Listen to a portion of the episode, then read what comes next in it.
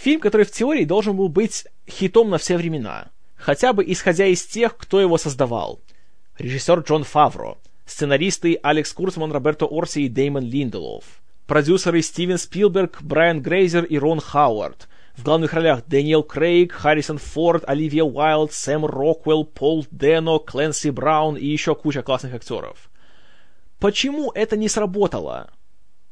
Э, причина простая. Потому что он делался без души, к сожалению. Несмотря на талант всех, кто участвовал в процессе, видно, что фильм делался просто по формуле. Есть ковбои, есть пришельцы. И, и все.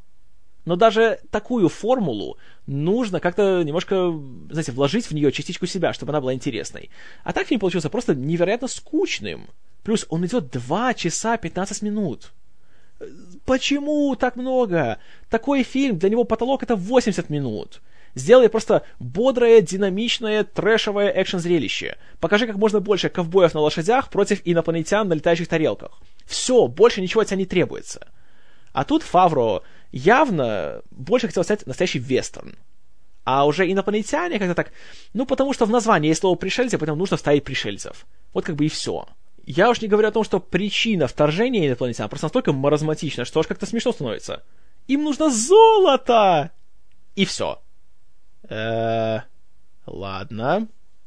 И должен сказать, что часть связана с ковбоями, вот именно классические вестерн-сцены, которые мы видим в течение первых так, минут 40, хорошо сделаны. Вот именно, знаете, с чувством и с толком. И актеры все получают, видно, удовольствие, и видно, что режиссеры это все приятно делать.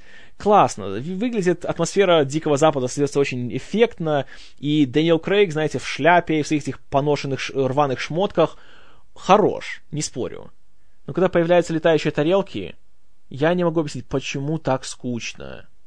И, к сожалению, фильм это одно из самых главных разочарований не только лета, но и, в принципе, всего года.